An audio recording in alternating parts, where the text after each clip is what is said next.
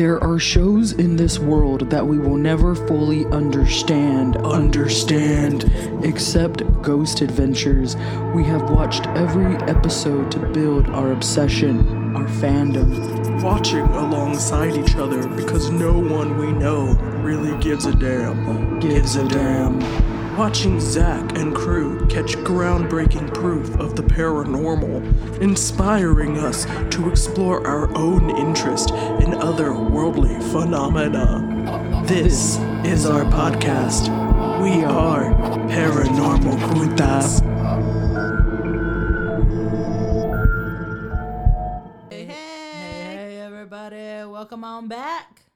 I'm Bethany. And I'm Leah. But we're back uh, with some personal paranormal stories, and we're going back to East Austin, Mm-hmm.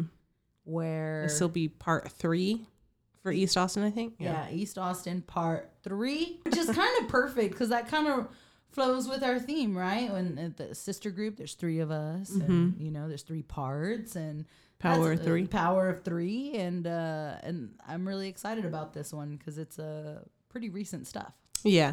We moved back to East Austin after living in Round Rock for a couple years, and we moved back in what, like 2002, you said? Yeah, maybe 2003 Yeah. because I remember being in my junior year or right at the end of going into senior year, maybe. Yeah. Well, okay, so I didn't have any major paranormal experiences until, I don't know, maybe until I was like 16 ish.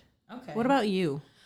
Um, I would say it had to have been after 2004. So at that point, I'm about 18 years old. So, yeah, why don't you go ahead and tell us your story? So I think for me, when we moved back uh, to East Austin, we were there, uh, like we mentioned, 2003 ish, but around 2006.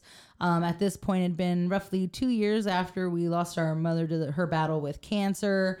Um, we were in the house, and I believe our father had moved back in because in between 2004 2005, we were living with our older sister, who you met in part one. Uh, it was 2006, and I started to hear sounds that I can only best describe as people living, um, walking in and out of the house, the front door opening, cabinets opening and closing. Um, I mean, really, it just kind of sounded like people going about or a person going about their daily tasks and um, not really uh, messing with me in any way. But I, I definitely know what I heard. And it got to the point where um, my dad would make comments um, because he was back in the house and he was like, hey did, did you come back home at a certain point? point and i was like no i wasn't there and and he would say well i heard the front door open and my cat who's in the room now would respond to that and stuff so um, and that's kind of bleeding in a little bit later but that's what i experienced um, at that at that house at that point Yeah, no, same thing. Like it, it was around the time dad moved in. I, I heard the exact same things that you did. And I remember we would all talk about it, like all of us. Um, but the way I I experienced it was I thought it was like dad coming home. So like I remember being home like alone during the summertime and I would hear from the living room, I would hear the front door open and you could hear everything like clear as day.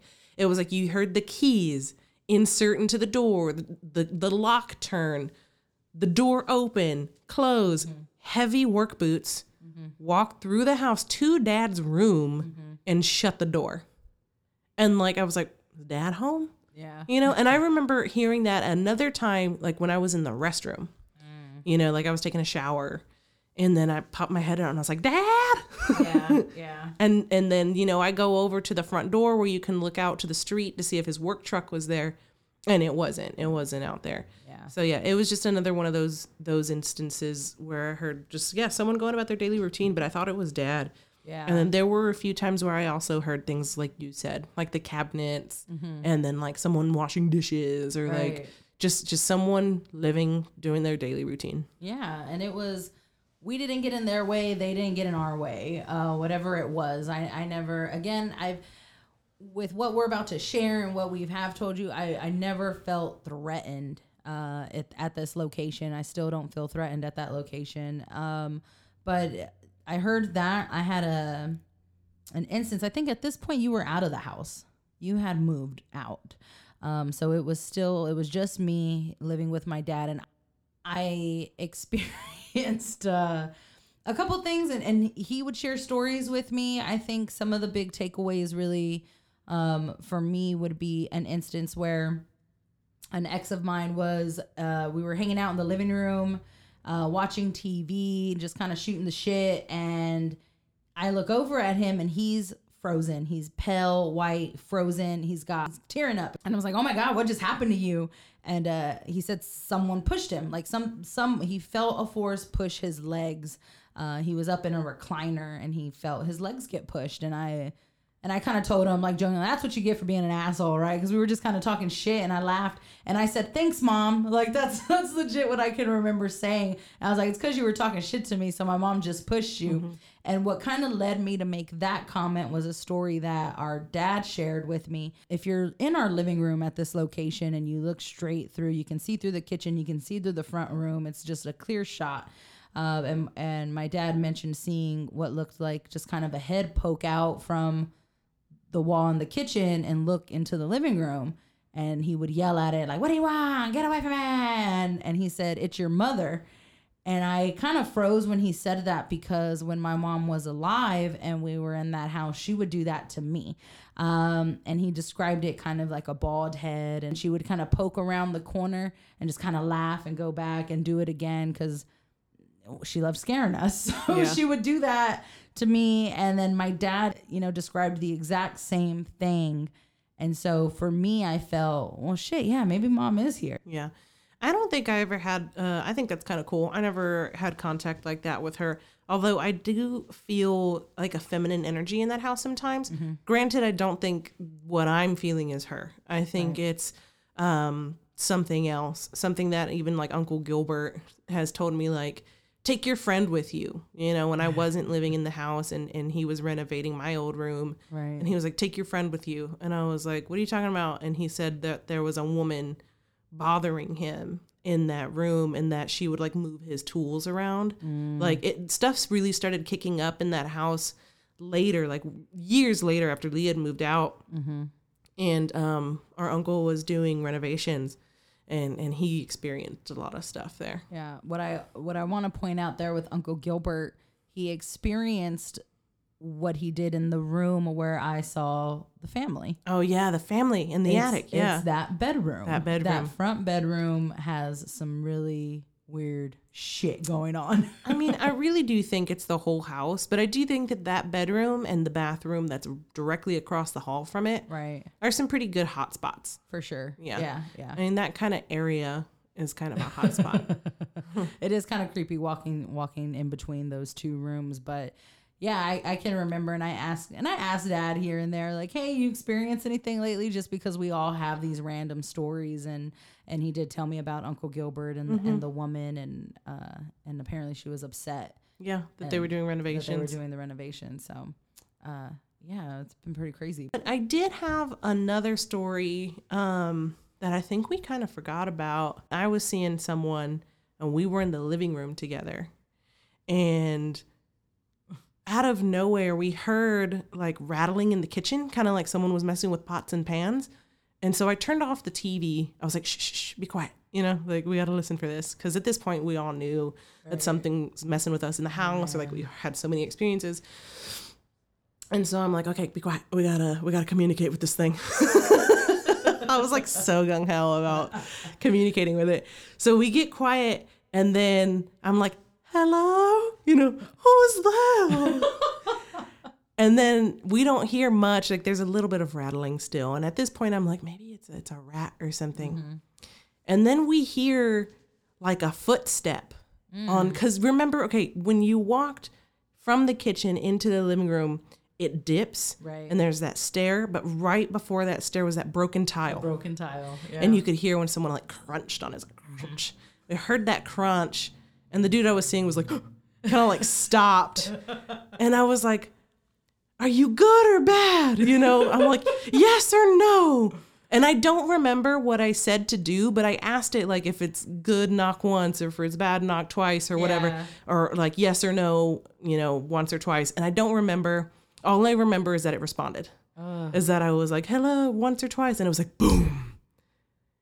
And then I asked another question, and it was like, boom, boom like this really loud boom that like reverberated in the walls. It wasn't just like a, a slap on the table or some kind of like stomp on the kitchen, Yeah, yeah. you know, floor. It was like surround sound, Dolby surround sound, boom, boom, boom. And once it had responded the second time, the dude was like, "Uh, uh-uh, we're done. I'm going. We're leaving." And I was like, "Come on, man! Like, we really need to. Uh, this is my house. I need to see, what's, what's going up. on here." Yeah, yeah. And he could not handle it, so we ended up leaving, which is a total bummer to me Right. because I really, you know, No, I would have forget liked about that. Yeah, but you know, I did tell y'all that. Yeah, and- yeah, yeah. That's a big one for sure. And I, uh, I do remember you telling that story. There was a night where I was also hanging out in the living room. I remember being really freaked out because it sounded like chains kind of going around the house mm, mm-hmm. really fast. Like someone was running Yeah. around the house.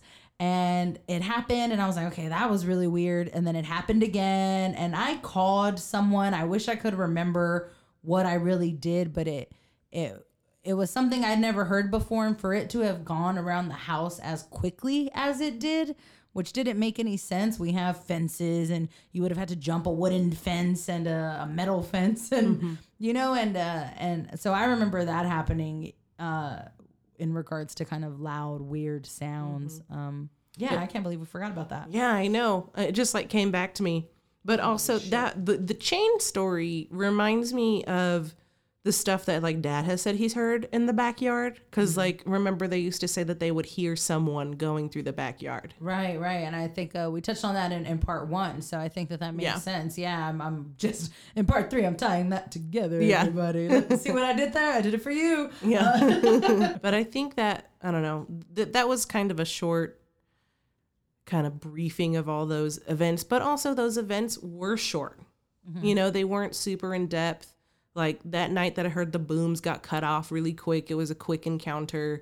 You know, when you heard the the house kind of come to life and and do its routine, uh, it, it was always kind of quick or like we just kind of like okay, yeah, whatever. You know, we right. hear it so much that it became normal. Yeah, I can't wait to come back and finish this because we still got a good handful Yeah. of some pretty legitimate haunts. Yeah, I'm surprised we didn't fit it into this episode because Yeah. it turns out we have a lot more experiences in this house than we, you know, thought we did. Or Oh, like, yeah, you know, yeah. So this is a, this has been fun, and we and we definitely hope you're enjoying it.